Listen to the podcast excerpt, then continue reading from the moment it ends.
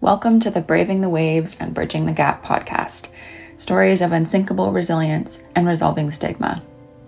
I'm your host, Mikaela, and each week we explore stories with young people in our communities. You'll leave with a refreshing take on storytelling that will encourage you to venture deeper into and perhaps share your own story. Thank you so much for listening. That's a step in and of itself. And enjoy this week's episode. This week, Mikaela speaks with Ryan Forsyth, an award winning mental health speaker, advocate, fundraiser, and unsinkable community champion, and founder of the Gentleman's Club. Ryan is passionate about helping men open up about their mental health struggles and helps educate men on the harms of toxic masculinity and the patriarchy. In this episode, we reflect on exploring mental health as we grow up, on learning, understanding diverse aspects of mental health for everyone, healthy masculinity, tough conversations, when to use your voice and when not to, and how accountability and caring for your mental health coexist. Enjoy. Amazing. So, we are here today with Ryan, and oh, I literally just love talking to you every time that we've had the chance to talk. Just so many insightful things and very excited about today and kind of getting to pick your brain. We're switching seats a little bit from I think the last time we spoke and you interviewed me. Um, I'm just very excited. So I thought we would start with uh, one of the questions that's going to be a recurring uh, prompt kind of throughout the entire podcast, which is if you could tell your story in six words, what would they be and why? It's so funny you sent these as prompts, and uh, I should have thought about it before I turned on the mic. But here we go. Uh, six words to describe my story. Six words or less, probably. Uh, regular person struggles through difficult times. Um, I, I use that because a lot of my story probably isn't quite as intense or uh, maybe traumatic as you'd hear from a lot of other people who are activists or advocates in this space. I think the common narrative for a lot of people with mental illness uh, and who struggle with mental health is sort of they went through something incredibly difficult in their life um, and they found a way to either overcome uh, get through it and now they're on this other side of you know feeling better and now they're they're ready to share their story with people to to really help others. My story isn't quite like that. Well well obviously like everybody experience difficult times. But for myself is you know i grew up in a regular white middle class family. I was popular in high school. I had good grades uh, I had family who loves me and friends who loved me, and uh, you know everything that life is supposed to, you know, that you're supposed to want in life. I had, and yet for whatever reason it was, I just found so much difficulty um, experiencing joy and being happy, and I continue to struggle to this day. So, you know, um, the again the common narrative completely like was the opposite of what I was experiencing. I think more often than not, a lot of people wouldn't associate that with mental health struggles or mental illness, but that's sort of what I bring to the table when I'm sharing my story.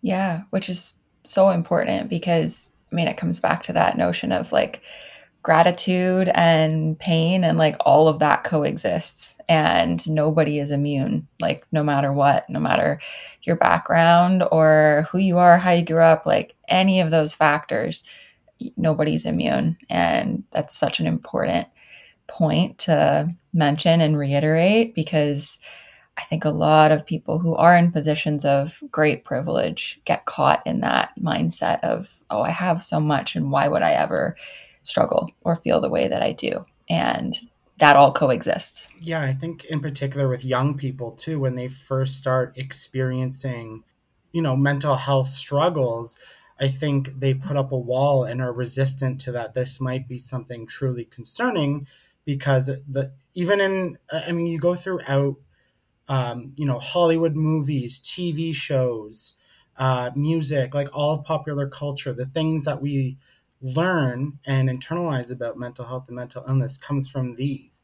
and you think it might be either a complex mental illness or again the, the thing i just shared but when you're young and not really understanding what's going on you create a lot of stigma in yourself and you might be you know slower to get help or or you know not get help till you reach more of a crisis level and i think recognizing like you said that anybody regardless of your background um, or where you come from or who you are can experience struggle. And education and recognizing that right off the bat is the key to, in order to get quick support so you never reach that crisis point. Yeah. No absolutely. And i want to narrow in a little bit on something you mentioned which is like as a young person like trying to fumble your way through finding language even for what you're experiencing and how difficult even that can be. Like, oh, I know something's wrong, but I don't have words to even begin to try and describe it.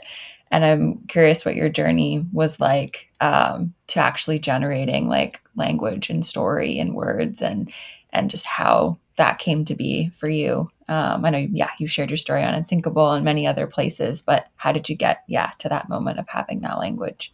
Well, it's interesting because I'm 31 now. So when I was experiencing this, in the grand scheme of things, it wasn't that long ago. You know, it was between 10 and 15 years ago when I was really struggling. And we just started to expand the conversation around mental health during that time. Uh, it wasn't really till I was like 18 in 2010 or 2012 when it really started to, the conversation really started to ramp up. So even myself growing up as a teenager, I didn't have any language and that's what led me to struggle because i fell into the same pattern that i just described. And you go i mean for anybody being a teenager is messy um, regardless. Yeah. so you know i went through my first heartbreak and uh, i became really depressed and locked myself in my room for a summer and you know just listened to music and sort of isolated myself doing other things instead of you know going out and doing things that's a clear sign of depression, but I didn't recognize it and my parents didn't recognize it because of sort of the timing of how this was all happening. Same mm-hmm. when I was a really small kid and having panic attacks um, when I was like 11 and 12. I didn't like, was that just something that was supposed to happen? Is this normal? Is it not normal? I, I didn't know. So I never really said anything about it and just sort of dealt with them as they came. And then again once i got to 21 and you know my whole life started to change i just graduated college all my friends in high school were sort of off doing other things i was moving back to my small town and having to you know quote unquote start my life now my career and doing all these things um, I in, became incredibly depressed, and um, externally that was happening, and all these other things were happening in, in my internal brain, and that led me to uh, wanting to uh, while attempting to take my life. So if I had that language or we had a little bit more knowledge, I don't think I ever would have got to that point because I would have recognized getting help sooner. In terms of me starting to recognize all this language and, and really starting to um, push forward in my own sort of well being and, and healing journey, that really didn't come till later until I was uh, 23, I think, 24, 25 uh, 2015 for sharing my story online after seeing so many people sharing their story. And that's when it all started to click. Um, I realized mm-hmm. that, you know, there were actually a lot of people struggling because as soon as I shared my story, I had people that I knew that were acquaintances, friends, family, and even strangers sharing their story or saying they go through the same thing. And not knowing that ever before, um, I started to realize, you know, this is actually it's sort of morbid to say, but quite normal that people are struggling. Um, and that sort of just opened my eyes to what the world was going through and what people in my community and life were going through. And uh, just normal conversations uh, with people. You know, um, you mentioned we chatted on my podcast, getting to know people like you, connecting with people like you, and and others at Unsinkable, and, and all these different places that my life has now touched. Um, it's it's you know taught me so much about the human experience and and life and that just continues to this to this day expand my knowledge on not just mental health but so many different subjects in our culture and our society and i think that's you know, education is one and then communication is another, which are the two key things that helped me really expand my mind and uh, and learn about this this subject. Yeah. No, absolutely. And that that journey is is so important. And like you're saying too, in in youth, I think uh, there's another element of it where there's a lot of labels that get tossed at you, like teenagers are moody and are impulsive and you know there's some brain chemistry there as well um, as you're growing up of course hormones mm-hmm. but i think those labels can be really really difficult for how like you frame you know something like depression and what those symptoms look like versus, you know, just having mood swings kind of generally as a teenager, like all of that kind of mushing together. And then, you know, to not have language to navigate that is, is really tough. And I'm very curious if you think you would tell your story slightly differently as a kid versus a teenager versus an adult, and then maybe even in the future. Do you have any thoughts on how you might tell it differently? I mean, my story remains the same, but always changes because um, I myself am evolving constantly with with new people in my life, with new experiences, with new new struggles and, and difficulties that I've never experienced before. So I think the the story, the the main points are always going to stay the same, but things will change. I think if I look back on on who I was as a kid is uh, I would tell it differently because uh, I, I, how do I put this? You know, I wasn't the person then who I am now. And I, I make jokes sort of um, in dating and, and stuff because I think everybody goes through these these little phases. They're a little different, but I think everybody goes through generally the same phases in life because we're experiencing new things and life is changing you're going off to university you're starting a job you're you know uh, in high school surrounded by the people you know in your whole life. So everything's going to be a little different but generally we're going to follow this the same general structure.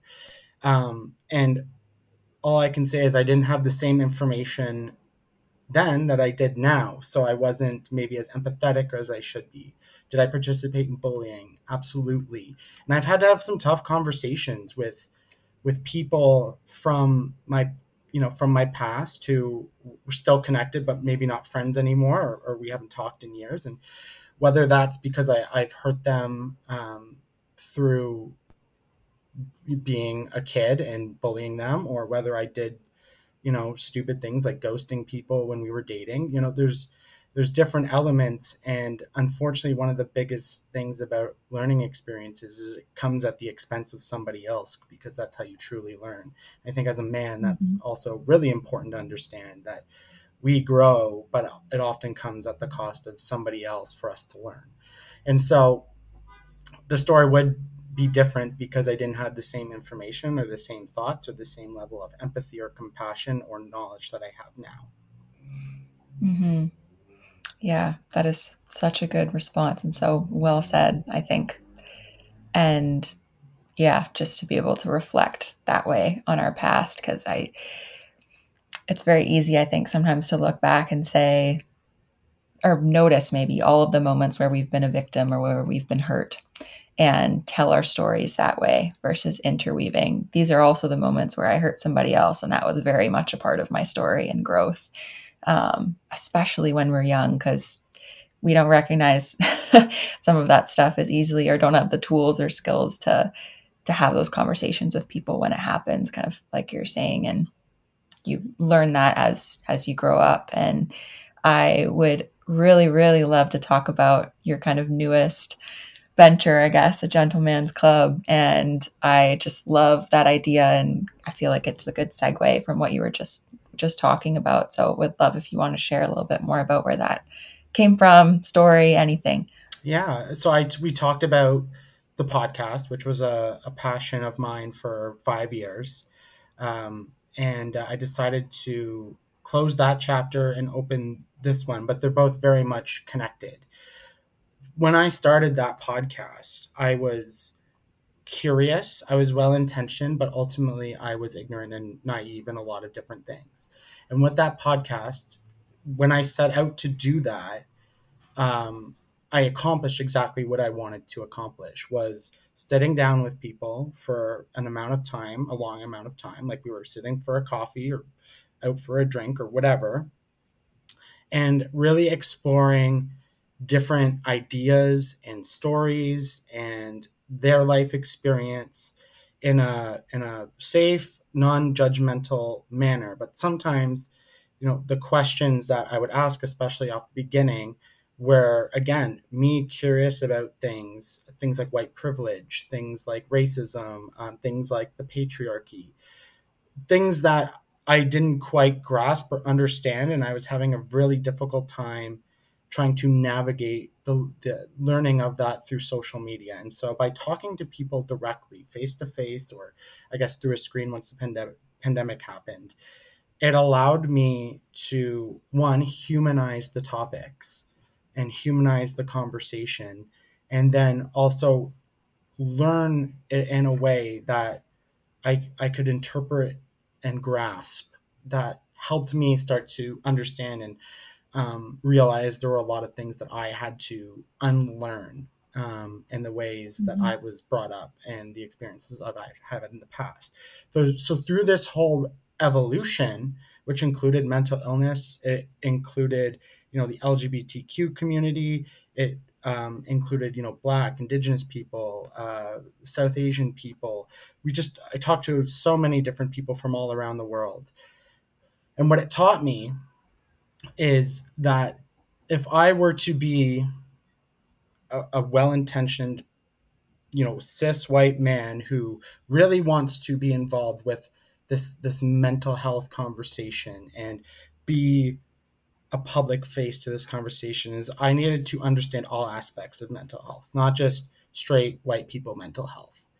And yeah. what led that into this project that I wanted to start is I see so many young men going into this pipeline of men's mental health and, and men's rights that I believe to be unhealthy and not one not going to help men as individuals but not going to help the community at large. And so what I wanted to do is create sort of a um, a platform very much like Unsinkable as the inspiration where I could focus on men's mental health and men's uh, or healthy masculinity, but in a diverse and inclusive sort of way. So, including the voices of many different men um, from all across the spectrum, uh, including the voices of women and non binary folks, because what we know about men's mental health and masculinity and the patriarchy, toxic masculinity, is that generally affects women and women's mental health. So you really can't have a conversation about men's mental health without also including women because that's who it almost affects uh, just as much as the individual man. So what I want is a community of men um, to learn from this platform and become involved in this platform where we build something that will lead men to what I believe to be a much healthier, safer, and um, well intentioned sort of journey into their self healing and um, healing the community and society at large. Yeah. Oh gosh, where where were you sooner? we so need that kind of a community, and oh, it's just so important. And I so many. when you're right. So many mental health spaces are they're either uninclusive or they they tend to be very dominated by women just because you know for whatever reason that's who's sharing um, or you know who's given the opportunity or feels that they can share and feel safe to share. And so creating that community for men um, is just yeah so important. And it it takes down that that barrier right? Um, so very very grateful that you're you're building that and working on it. And I hope everybody listening will go and go and check it out. And uh, I was just looking through your website today and I was like, ah, this is amazing. So yes, thank you. Well, thank you. And, and, it's very new. We're, we're continuing to build. I just launched it a couple weeks ago. Um, but what we know 100% is not only is there a mental health crisis, but there's a men's mental health crisis. And the way I look at it is we're at this sort of junction point in life where men are being asked to be held accountable for things that have happened in the past and the actions that they take now while also working on bettering them bettering themselves and mm-hmm. sometimes in this conversation those two goals can sort of clash and what we need to understand as men is it is okay to be asked to be accountable for the things that you do and we have a responsibility to both heal internally heal externally and heal our communities. And what I mean by that is the the internal is the men asking for help, um, you know, being vulnerable, exploring their needs and their boundaries, um, you know, doing things other than just going to the gym or, or drinking or doing drugs and, and self-medicating to try to hide the pain and, and instead yeah. explore that pain and then externally, we need to realize that, again, men's mental health really affects the whole world and society at large. So, how do we start healing those relationships? How do we start bringing other voices to the table? How do we know when to use our voice and when do we know not to use our voice? And how do we start navigating those things? Because I don't think being asked to be accountable is something you have to take deeply personal, like I think a lot of people do on the internet. Um, I mean, that's just social media in a nutshell. Um, but what it can lead to is this, you know, sure, there's going to be difficult conversations and difficult points along that journey, but when you're going through it, you're going to come out in such a healthier, more stable um, mentally and emotionally where you know you can experience the things that you might have repressed in the past things that bring you joy that you might not wanted to have explored because you were scared of what other men or other people might say and in the end the goal is that you're going to be a lot happier you're going to have more mm. uh, healthy and sustainable relationships with not only you know your partners and your family but with friends and and people at work and you know others. And i think that's what's really important and the message i always want to get across is this doesn't have to be something negative. It can be something extremely extremely positive for not only yourself but for everybody. And that's what we're trying to create here. Yeah. So well said. And yeah it just comes back to kind of what we were talking about a little bit at the beginning where it's like you know accountability and compassion like very much coexist. They like they have to coexist and you can really only be in that space of holding yourself accountable and being willing to listen and hear somebody out if you are well yourself. And that's what creates, like you said, the ability to actually walk into those conversations that are maybe going to be difficult. But if you've taken care of your mental health and you are feeling well and supported and in community and all of those things, then you're just, you know, so much more able and and ready and, and safe to to do those things and have those conversations. And it's a good segue into the very last question I want to ask, which is thinking about your biggest supporters or your cheerleaders in life, the people who are behind you and you felt kind of all the way what do you think they would say about everything that you have done and advocated for and sharing your story and all of that? How would they celebrate you? Well, I hope they would be proud of me. Um, I would hope that they're happy for me. The the thing is when I, I look at at my family and, and I look at my friends because of mental illness and I'm sure you can relate to this is you're not always the best version of yourself. Um, mm-hmm. Um, you know, sometimes you don't show up the way you want to. Sometimes, you know, you're, you know, MIA because you, you know, whether you've had to isolate because you're struggling or because you feel like you're a burden, um, or you feel that, you know, that you just don't have the capacity in order to maintain that relationship because you can't even maintain the relationship with yourself at that point and so you know that's something i've thought about a lot is how I haven't always been the best friend to people and um, I haven't always been able to show up in ways that I've wanted to. So when I think about my family and when I think about my friends, I am just so internally grateful for them because they understand me and they grant me so much grace and compassion for my struggles. You know, they don't take anything personally. Um, they're they let me know that they're there because they understand sort of because they've been with me for so long. They start to understand how my brain works, and they understand when to lean in and when to back off. And I mean, without these people, I mean, I wouldn't be here to be perfectly honest. And that does make me emotional, like talking about this and thinking about them. So, you know, everything that I do and I give back, you know, I want them to know that it's not just me saying these things, it's also me representing them um, when I'm talking about these things or I'm, I'm giving interviews or I'm writing an article or, you know, whatever sort of venture I'm on is that they're with me 100% of the way in my in my mind when I'm I'm talking about these topics because they've taught me so much, they've given me so much, and so I share in everything I have, I share it with them. And so I would want them to know that and that I just, you know, thank thank you. Thank you for for everything you've ever done for me. And um yeah, I hope I, I'm I hope they're proud, and I hope uh, that I continue to make them proud.